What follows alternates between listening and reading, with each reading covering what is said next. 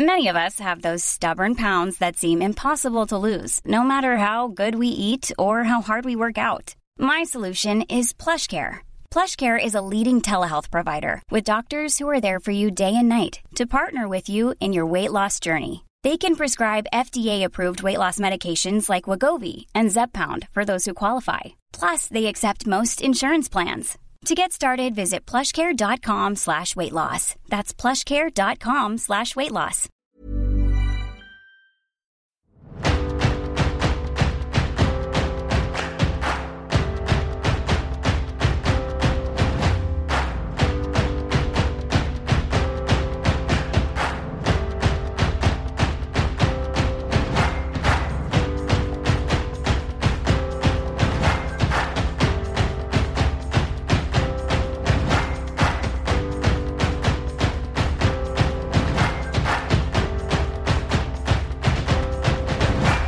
Good afternoon. Welcome everyone to the penultimate session of WonkFest. Um, of course, delighted to welcome Sam Gyimah, our Minister, for I, I think this is the, the busiest session we've had.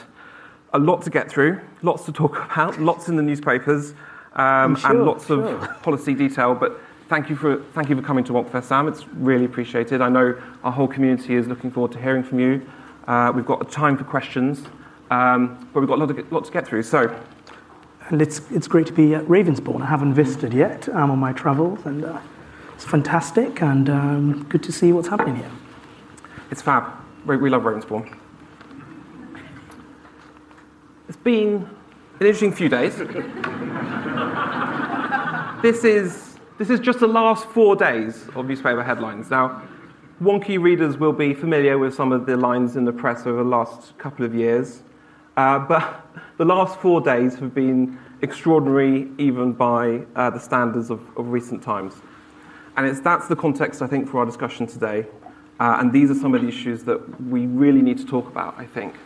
Um, universities on the brink, 6.5k fees, uh, and the post 18 review, um, freedom of speech, of course, uh, and all the issues around it. Uh, but I just wanted, to, wanted these up here because um, they, kind of, they kind of set the scene. Uh, I, I, I think the sector is probably it's the most alarmed state I've seen it um, in a few years, and that's saying something. We've, we've had some real uh, headwinds, uh, but the, the, the, the atmosphere right now is, is febrile. Um, I want to talk about this question of universities failing uh, and the bailout, uh, and your role in it and DFE's role in it. Um, there are thousands, potentially hundreds of thousands of students looking to apply for the January 15th deadline to, to university. As you've started yourself as the self-styled Minister for Students, which Yes, I always knew someone was going to quote that back at me. Yeah. Carry on. do you think you have a responsibility to let students know who these universities are that are on the brink? Well, um, well, thank you for your question. And as you pointed out, there's been a lot of uh, print coverage on what's going on in universities. Actually, not just over the last few days. I think ever since I got this job. And um, if you're to look back a year or two, there have been lots and lots of um, issues around universities. Now, you're asking me to comment on speculation in a newspaper that there are universities on the brink. I don't recognize that. Uh, I certainly don't recognize um, what that newspaper article is talking about. But we do have a system and we do have a process to, for dealing with universities that could find themselves in that situation.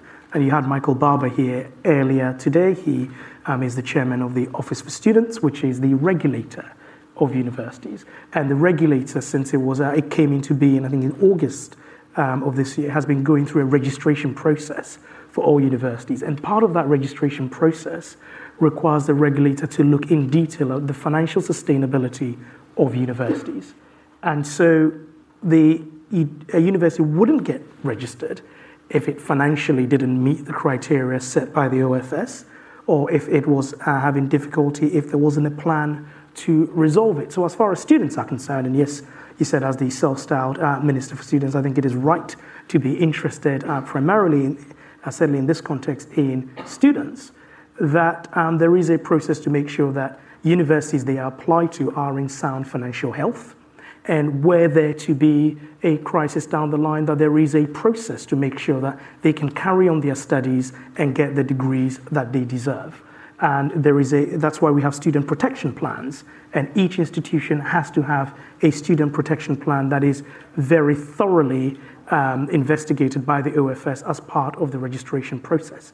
But the big message here, the big message here is that universities are autonomous institutions and they are responsible. And with that responsibility, they're, they're autonomous and they're free, and with that comes responsibility for their own business models. And I completely agree with Michael Barber that that is the case, and they should be responsible for their decisions. They should make sure that if they are borrowing and making their financial planning, that they think about the downsides of that as well as all the upsides. I think that is a very clear message, and I completely back the OFS in delivering that message to universities. No bailouts. Michael Barber said that the student protection plans still need work.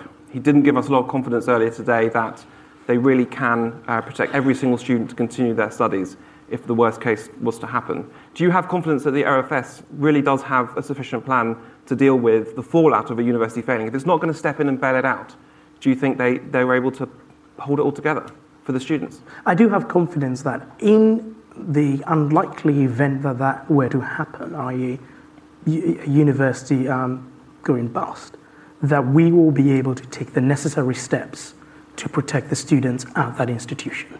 And that is something that, I mean, the OFS is working on actively, but I have confidence that we will be able to do that. Do you see a role distinct for you and DFE to OFS to step in in these, in these situations?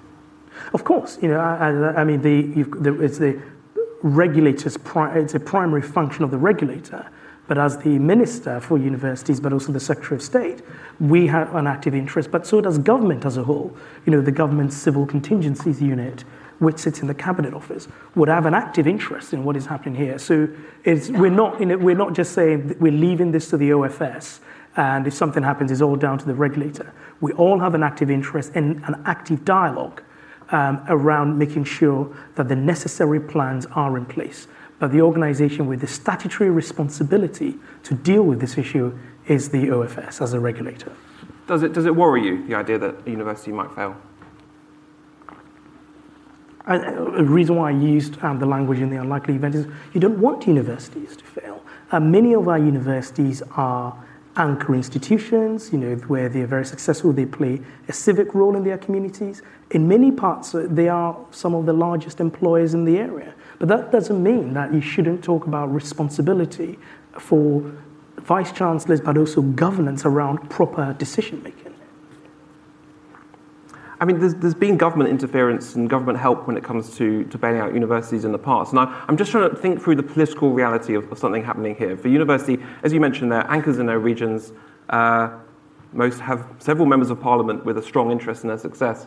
Um, the political reality is that uh, the damage done to it, the damage done to any part of his country by a university falling over would cause political fallout that you're not going to want to deal with. Michael Barber's not going to want to deal with. Uh, universities have long, wide networks across civil society, across politics. Um, are you ready to front this out, this no bailout line, when you know the 10, 10 local Conservative MPs call Theresa May and say, why, why, why aren't you bailing out this university? We depend on it for jobs. I think the key point here is you want to avoid getting to that situation. And as universities put together their five year plans, when they go knocking on the door of Mr. Barclays or Miss HSBC borrowing all that amount of money against their student projections, it's very important that the banks and the universities know that the government's policy is that we do not see it as the government's role to bail universities out when they, if they make reckless financial decisions. Putting aside reckless financial decisions, you said in the Education Select Committee in April, the Open University is of such significance that I will do everything I can to make sure it carries on doing the good work it's been doing for the last 40 years. Do you stand by that? I do. I, I, I mean, the, absolutely. I think the. But will you, would you bail, but would you bail can, them can out? I, can I, yeah. can I, um, can I actually answer the first part of your question? the, the, the issue with um, the Open University is mature students, part time students, and some structural changes in the market that they're having to deal with. There is a difference between messing up your business model and policy decisions making it difficult for a, an institution like the Open University, where we already support part time institutions. So we're not bailing out the Open University. In fact, I said um, in the select committee that the Open University um, had significant reserves, I thought, to work through. But where there is support, that you would ordinarily give to part-time universities, that we need to make sure that that support is available to the Open University as it went through a challenging time with our part-time mature I think that is quite a different case to a university borrowing lots of money in the hope that it will be able to recruit lots of students and that not materializing and saying the government should bail them out. So there's good failure and bad failure. There's failure that, that's universities of their own making, and there's, there's failure led by government policy, other economic trends, and they're going to be, they're going to be treated differently. Um, I think every situation.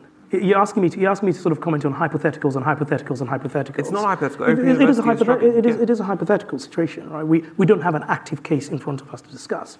Every situation will be taken on its uh, merits. But the policy is if you're a university, you're responsible for your own business model, and that comes with autonomy. I think that is pretty clear. I want, to, move us on to the question of fees. I know you're not going to speculate on the outcome of the Augar review, but I'm interested in your uh, where you think the fee level should be. The headline fee. okay, okay. Um, I've always said a good degree is worth the investment, and I stick to that. And um, it's up for the panel to sort of come up with its recommendations. And right, I wouldn't comment on any specific number, but I can I can give you kind of how I would look at the situation. And I think when we look at the last sort of since, since 2012, some of the advantages of the system being, for example, the huge strides made in, in terms of social mobility. And I would say that any proposals that I would look at, I would want to make sure that those positive strides made and the advantages that that has brought do not set us in reverse, but actually that we build on dealing uh, with some of the issues. I was looking at some data the other day, and you know, you take um, Bolton, uh, sorry, Bristol South, and 18% of young people there go to university, and then you look at Richmond, and it's something like 60% plus. So, in terms of social mobility and young people from disadvantaged backgrounds going to university, there is um, still a way to go, even though big strides have been made. I am concerned about sort of part time and mature students and so I'll be looking at that uh, when I see uh, the recommendations. But I think another way of looking at this is also paying some attention to the terms of reference of the review. The terms of reference of the review explicitly mentions the financial sustainability of universities as something the review has got to um, look at in terms of its recommendations. Um, it talks about um, the industrial strategy and specifically um, the impact on science, research, and R&D, which also is in my brief. So I would want to see the recommendations being recommendations that support that economic effort that universities are so central to. So the, the, those are some of the criteria that I would be looking to evaluate um, the recommendations. And, and, on the social mobility question, would you see the return of student number controls as a retrograde step? Well, I, I think it's, um, as I said, we want to support aspiration. I said there have been huge strides that have been made since 2012. You know, I do not want to see recommendations that send those into reverse. And um, you were right, just going back to some of your earlier question, that uh, uh, institutions are alarmed by the numbers that were put out at the weekend. And um, you know, the right thing to do is if you, I can't, I'm not going to comment on any specific number is that, and I've said this to UUK, in public, I've said it to them in private, I've said this um, to MillionPlus and all the other institutions. Universities should also be out there setting out a positive vision for what they think will work and what framework they need to see for universities. I think that is, that is equally important in this dialogue. And the panel, as far as I'm aware, it's still very, in very early days. So it's good for universities to be out there don't just be alarmed, actually go out there and start out a positive vision for what you think would work, but also a positive vision for what universities are doing. Very often, I speak to institutions and they'll say, We're already doing this. We're, we're already um, linked with employers in our local community. We've already got, we've got these links with FE. And so, some fantastic work that is going on um, in the sector. And I focused on this very much in my Sheffield speech to highlight some of this fantastic work. But universities have also got to be out there sharing this fantastic work with the world. Perhaps another way of putting it, lobbying against this, these proposals? Is that what you're saying? You don't want 2012 to be reversed? I, I said the social, yeah, the, the, the it's social mobility yeah. um, benefit. I, I think we do not want to see the advantages of that set into reverse. Yes. Is, that, is there a red line for you? So on, on, on student number controls in particular? We, we've got, I mean, I haven't seen any proposals, and when I see the proposals, I'll take them in their totality. So I'm not going to set red lines. I think we know that sort of setting red lines before you've even actually seen anything doesn't seem like a smart thing to do. Mm. But you think we should be taking very seriously those numbers coming out of the weekend that, that are causing such alarm? I'm not saying take them seriously. I'm saying if you have concerns about it, you should be. It's the right thing to do is to be setting out your positive vision for the role of universities and what good they're doing and what framework would work. I think that's um, that, that, seems like a good thing to do. I, I know you don't want to put a number on it though, but do you think 9250 is too high? Do you think we're going to have to move down or, or up? I don't think I'm going to see any more than a good degree's worth of investment. I mean, you know that I, I can't, you know, it's, this, is, this is what we call in the trade a lose lose question, right? Whatever I say in answer to this, it's going to be bad, so I'd rather not go there. Okay. But we should be lobbying. We should be lobbying against this. This is what I'm hearing. We should be setting out a positive vision no, no, no, because because the risk that six five uh, and the return of student number controls is going to unpick the, the, the elements that do work for social mobility at the moment. Look, if, you, know, you, are trying to push it. Look, I, I spoke in Parliament in favour of um, increasing tuition fees, and I spoke in Parliament in favour of it at the time because I could see the social mobility benefits of having universities that were well funded, sharing the burdens with the taxpayer, and also having no barrier to anyone going to university. I think that is, the, when I look at it, that is the same. But in terms of what I've been going around campuses, I've probably spoken to about 2,000 students. There are a lot of interest, a lot of issues people are interested in. Some fees, some maintenance, some interest, and that's why I said I'll look at it in its totality in terms of what comes out of the review. Okay. Hand on hearts, is Brexit good for higher education? Brexit, the, the, policy of your government. Yeah, yeah. No, it's, no, no. Brexit, Brexit was something the British people voted yeah. for. The, the government is implementing, and I voted Remain, and I I've, I've, I've always been very upfront about it. And I voted Remain because I thought Brexit was going to be costly and complicated and um, very difficult to do. And I could see benefits only for the young generation in terms of uh, remaining in the EU. But you also, one thing you don't do in a democracy is try to set aside the result of an election because your side lost.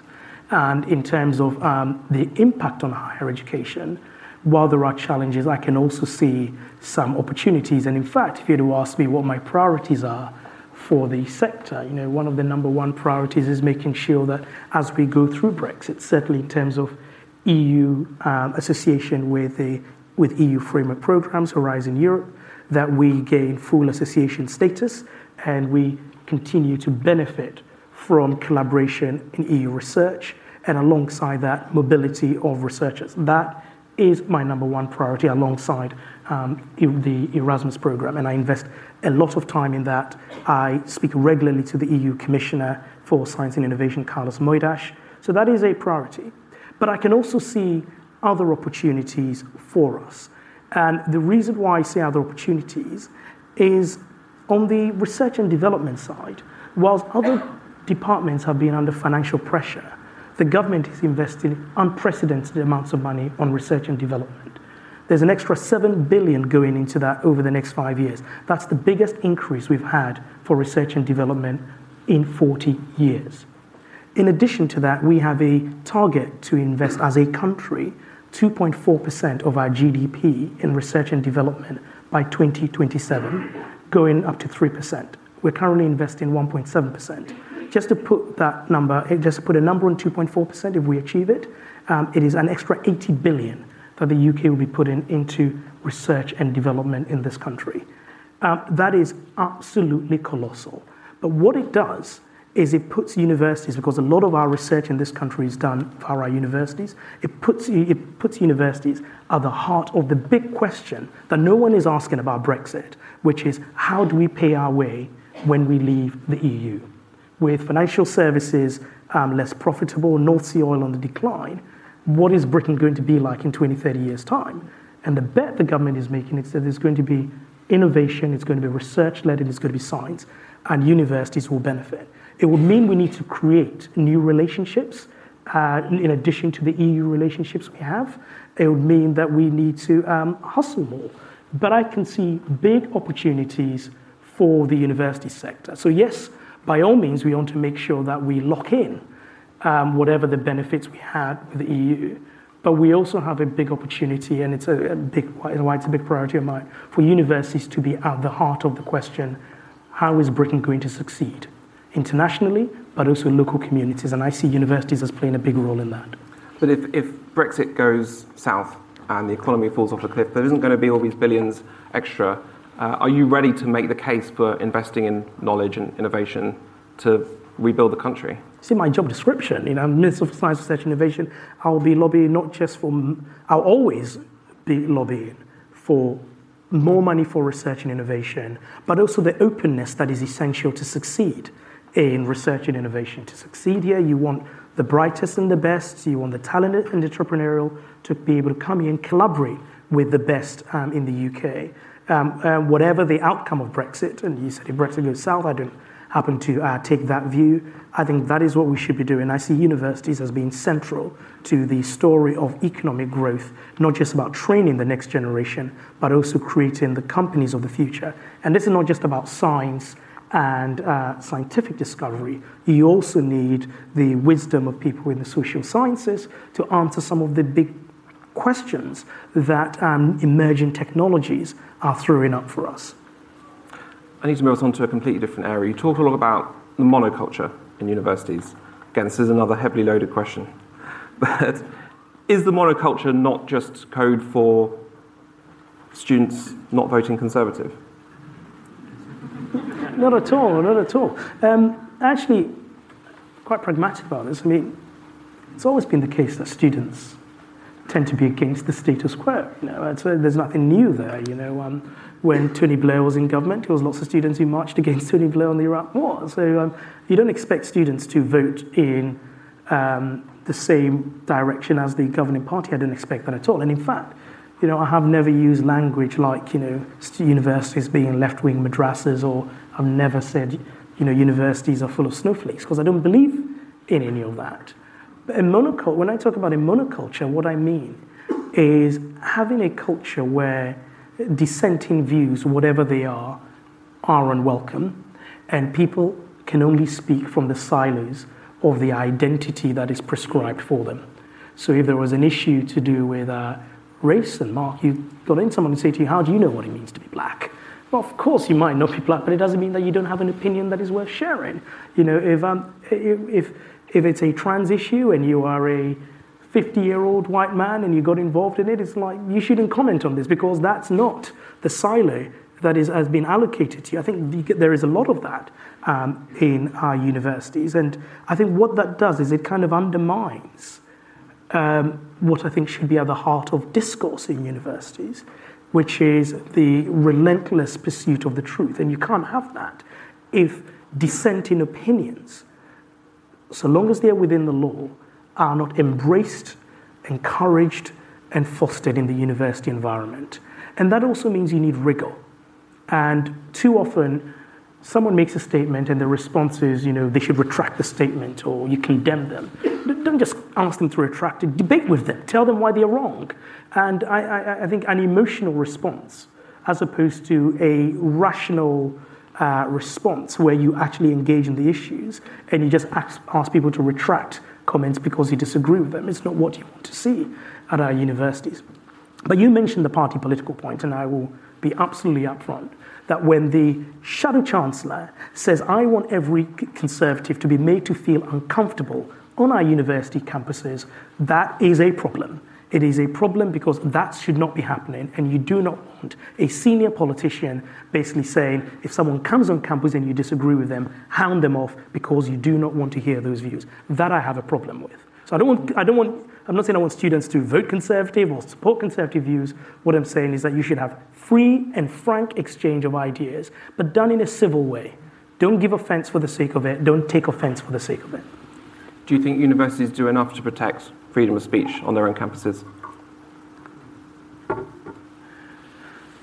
I mean, the, what, what I'll say is the Joint Human Rights uh, Committee, so Joint uh, Lords and Commons Committee, has looked at this issue extensively in the Commons. And um, one of the, the conclusions they came up with was that there, there is a myriad of rules and regulations around free speech, some of which are overlapping, and some of which could be used by you know, what I call wreckers on campus to frustrate free speech. So this is not me saying it. This is a cross-party, cross-parliamentary committee saying it. And um, my response is in a, rather than, you know, I get criticized for you looking for kind of a battle, some kind of culture war to fight. And my response is actually quite a boringly technocratic one, is to say, here is a recommend, here are a set of recommendations by cross-party committee made up of peers and MPs. Let's actually look at it and try and implement it.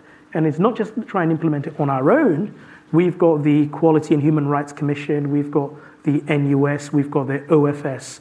We've all come together, and what we want to do is publish new guidance that will make it very clear what promoting free speech is on campus and what frustrating free speech is on campus, and also make it clear when some of the um, issues around trigger warnings or no platforming move from actually protecting the vulnerable to a form of censorship. But this is not just the government doing it. We are looking at this with other organizations in a way that I think will foster and strengthen free speech of our universities. And frankly, if universities are not about free speech, then what are they for?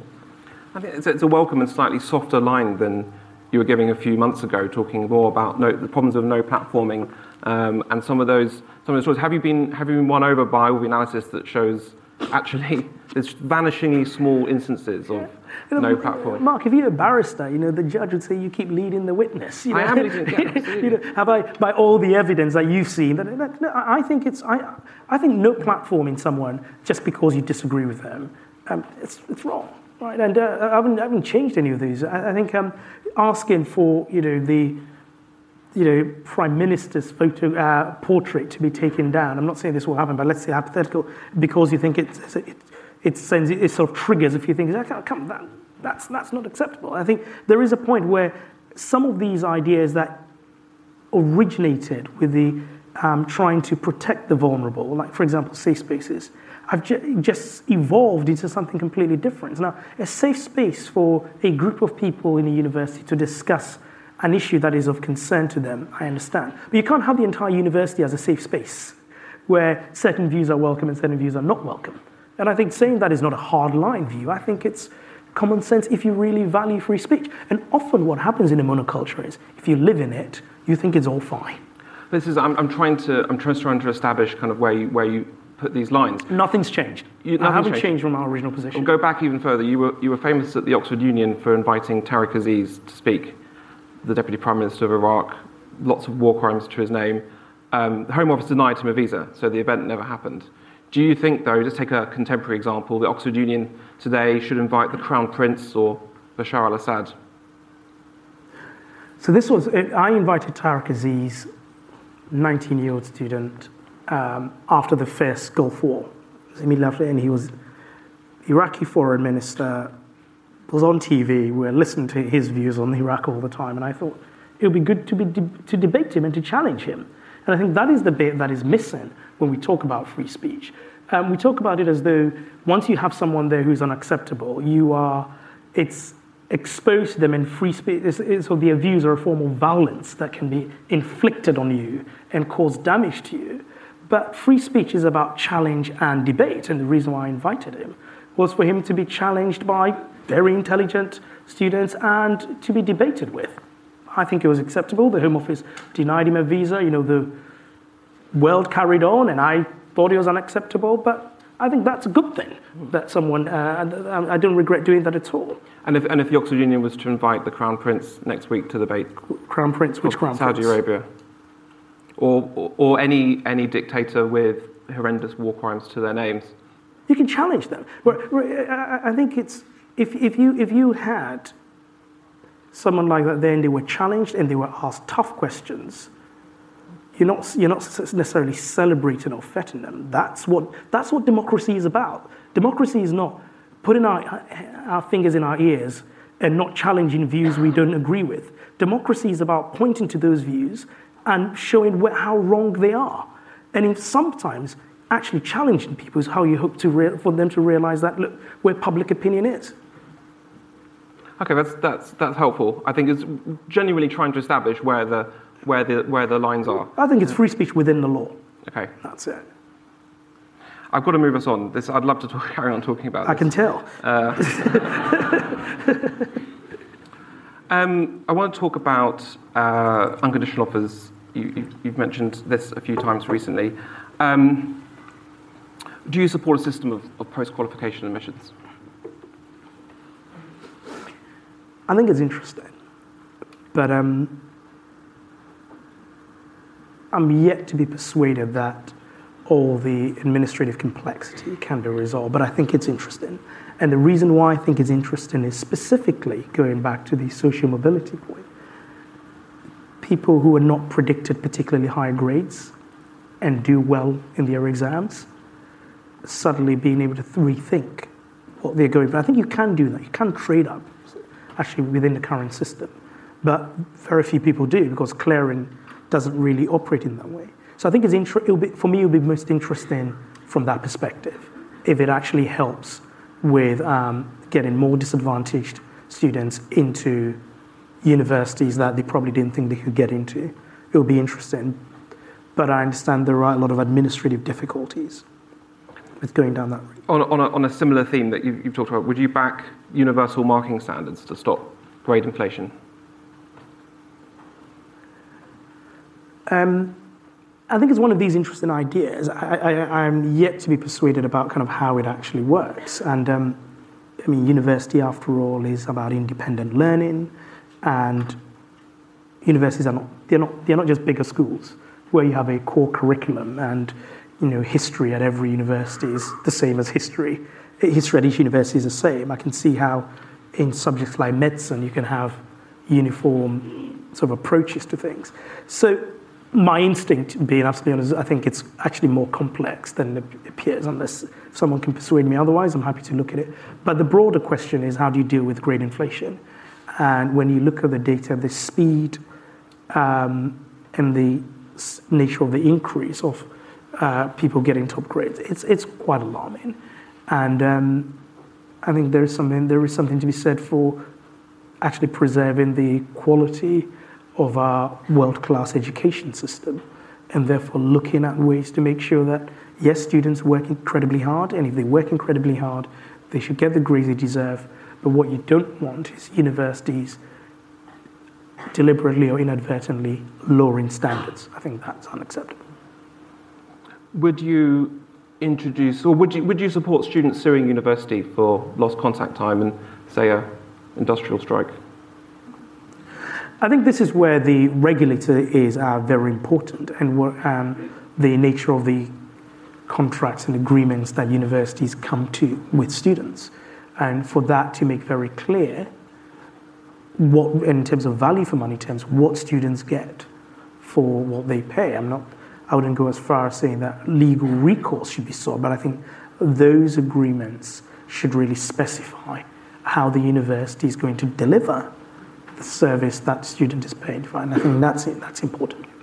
We would accept that in and expect that in almost every other walk of our life. I don't see why a university should be exempt. All right, my last of these. Uh, would you support uh, rent control and student accommodation to tackle cost of living? Um, I don't think I'll go that far, but I am concerned. Uh, I, I, am, I am very concerned because it's actually, we started this discussion talking about fees and everything, but when I've spoken to students directly, most of the issues that students raise with me are to do with the cost of living. And rent is a big chunk of the cost of living, and especially if you're in London, um, it is quite a, it's a lot of money. Often students asked to, uh, some students asked to pay rent a year in advance, which also hits um, their cash flow. So it is a concern. Um, we are looking at this issue in the department. I'm not quite sure rent control is the right mechanism, but I think what we can do around student accommodation to help uh, with the cost of living is something that we are looking at, but I'm not sure. Would it be one of your tests for the Augar review about student maintenance um, and cost of living and all those issues? Do, would you want to make sure that whatever was introduced didn't negatively affect? I, I think um, the, the terms of reference obviously talks about um, making universe, uh, making, making sure that precision education is accessible for everyone. I think within the, within that, um, cost of living maintenance um, comes into that, and I'd expect the review to look at that.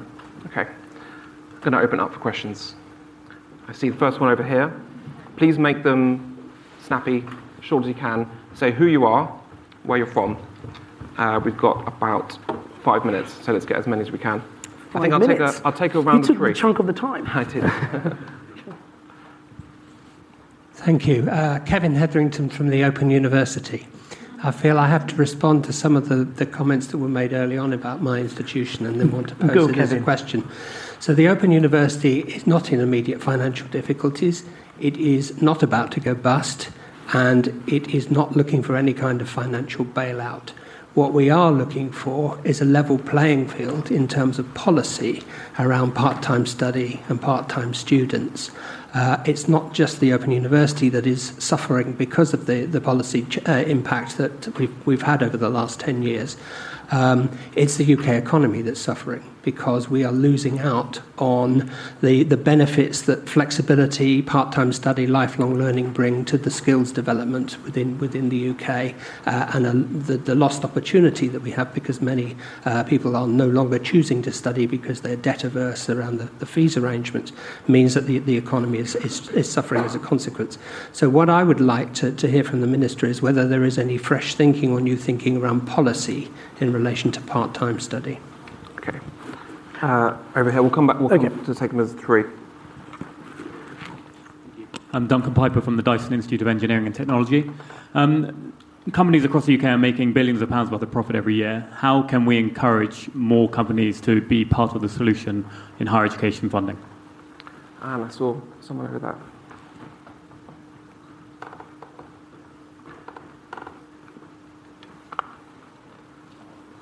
Um, Kudzai Mazagaza, President of the University of Lincoln Students Union. Um, Minister, I welcome your comments about um, the cost of living because it's something that I, quite pertinent with students that I interact with. Um, you mentioned earlier that um, a good degree is worth the investment. So I'd be very curious to hear your views on how you define a good degree. How I define. How you define a degree that is worth the investment?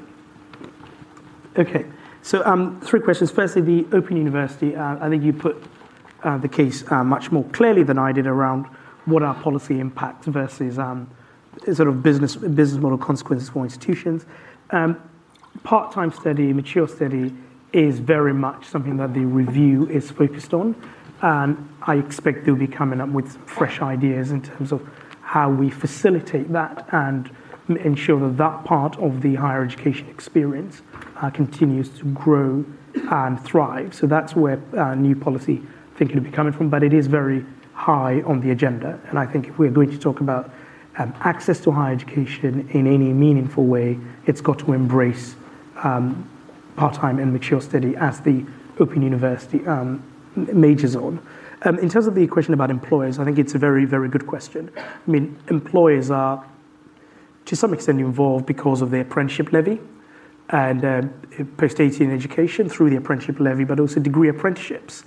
Um, there is a question as to whether you can get employers more involved in terms of um, student finance more broadly and uh, academic degrees. I, you know, if there are any smart ideas, I'll be very happy to look at them because the fact is, it is employers who keep saying they are not getting the graduates uh, that they need. So I think the more employers can be involved, not just in funding, but actually in some cases design of courses and um, providing opportunities for students to spend some time in industry. I think these are all different ways in which employers uh, can be involved, and I would want to see more of that than is currently uh, the case.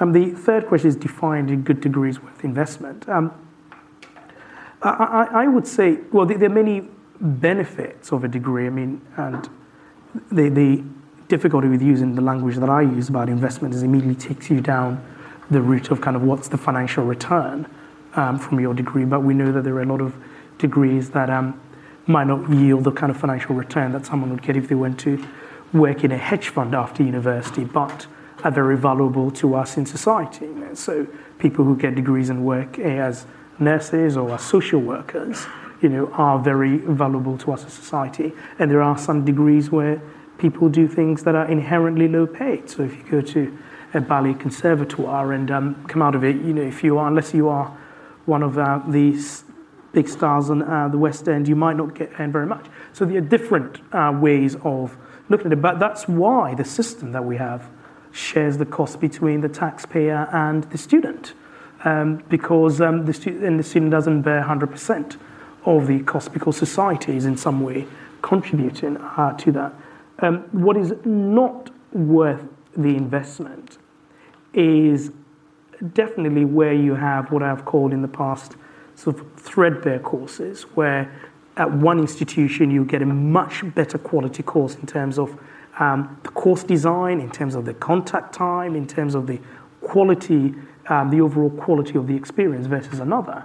I think that is that is not, not right, right? So if you take um, and what you'd want is you'd want these courses to be as good as each other rather than one being a bargain basement version here, but actually you've got a good uh, version. I think that kind of degree is perhaps not worth the investment, or a degree in that kind of situation is not worth the What would be your preferred me- measure of those those indicators of what's a good what's a good degree or a threadbare degree? Um, certainly, I mean, it's when I've spoken to students, I think when you've got situations where you hardly have any lectures. The lecturer cancels at short notice. You have sort of minimum in terms of the input, what's expected of you, very little in terms of essay output. You turn up to a lecture and you don't have anywhere to sit, um, even to write your notes. And um, I, I, think that is, that, is not, not, that is not a great experience now in terms of how do you um, put that into metrics. I mean, I, I would like to see the OFS as it settles and looks at value for money for courses to begin to look at this whole issue of what students are getting for what they pay for in a lot more detail. I think that's something that I'd like the OFS to focus on. Take a couple more over here. Um. Damian Hinds has spoken about uh, how he'd like to see um, differential fees. If there were to be differential fees, should a STEM course cost more to reflect the fact that um, they might earn more and the costs are higher, or should it cost less to try and encourage people to go into STEM courses and um, to promote social mobility? And uh, we'll take okay. one more. Uh, David Morris, University of Greenwich. Uh, back to Brexit. Um, you outlined kind of where you stand in terms of doing a doing a deal, but the prospect of there being no deal looms somewhat uncomfortably. Um, we know other departments are preparing for that eventuality. What is going on in DFE and BEIS with regards to higher education, particularly research, and what kind of contingencies should universities be putting in place for that outcome? Okay, I think that's all we've got time for, so if you can answer. Okay. Um, so, um, fees now, let's see what the review comes up with. And I think, I kind of think the, I'll make a general point, right? I think the whole psychology around fees and fee pricing is sometimes baffling for me. So there are people who say fees are high, students wouldn't go, but actually, um, fees being high hasn't deterred applications at all. And then, kind of, when, once you get into differential pricing, and this is just a general point, by the way, I'm not commenting on the Augar review. I don't know how people respond to one subject being cheaper than the other? Do they actually want to go for the more expensive one because actually people treat um, education as a and good inherently, or do they go the cheap one? I don't know what the answer is. I'm sure there's someone um, in the higher education sector who would be able to sort of write a dissertation on this. And to what extent do people look at their higher education experience as a consumption rather than an investment good, for example? There, I mean, there are lots of different permutations. So, uh, in terms of where, where I just want, I, I'll just say, let's see where the review comes out. We, we already have, by the way, haven't said that, a differential system. The difference is that the government tops up the STEM subjects. So whilst we have a flat fee cap for students, there is a top up of about £2,500 that goes towards STEM subjects. So there, are, there is already differential, uh, differential resource per student in the system. It's just that um, as, far, as far as the students are concerned, what they pay, irrespective of the subject they do, is the same. And on Brexit, should universities be making contingencies for no deal? Well, we do, we do have no deal plans, you're absolutely right. So, um, and um, I, I, think we've been very, very clear on what the no deal plans are for research. Um, there is an underwrite guarantee in place till 2020. Initially, it was just till after Brexit, where all research funding from the Horizon 2020 program will be paid out by the government, including new calls that are, uh, new applications that are made during the period after Brexit. What we're doing is working with UK Research and Innovation to make sure that all researchers are aware of this. There is a portal there for research where we are asking researchers to enter the details of uh, whatever grants they've got from Horizon 2020. So the no deal planning is very advanced. On the research side, we're also engaging in no deal planning on the Erasmus side. But no one is planning for no deal. I'm afraid that's all we have time for. But Sam, thank you for being a good sport and dealing with my leading questions. Uh, you're always welcome back to Wonkfest. Uh, please join me in thanking Sam. Thank you.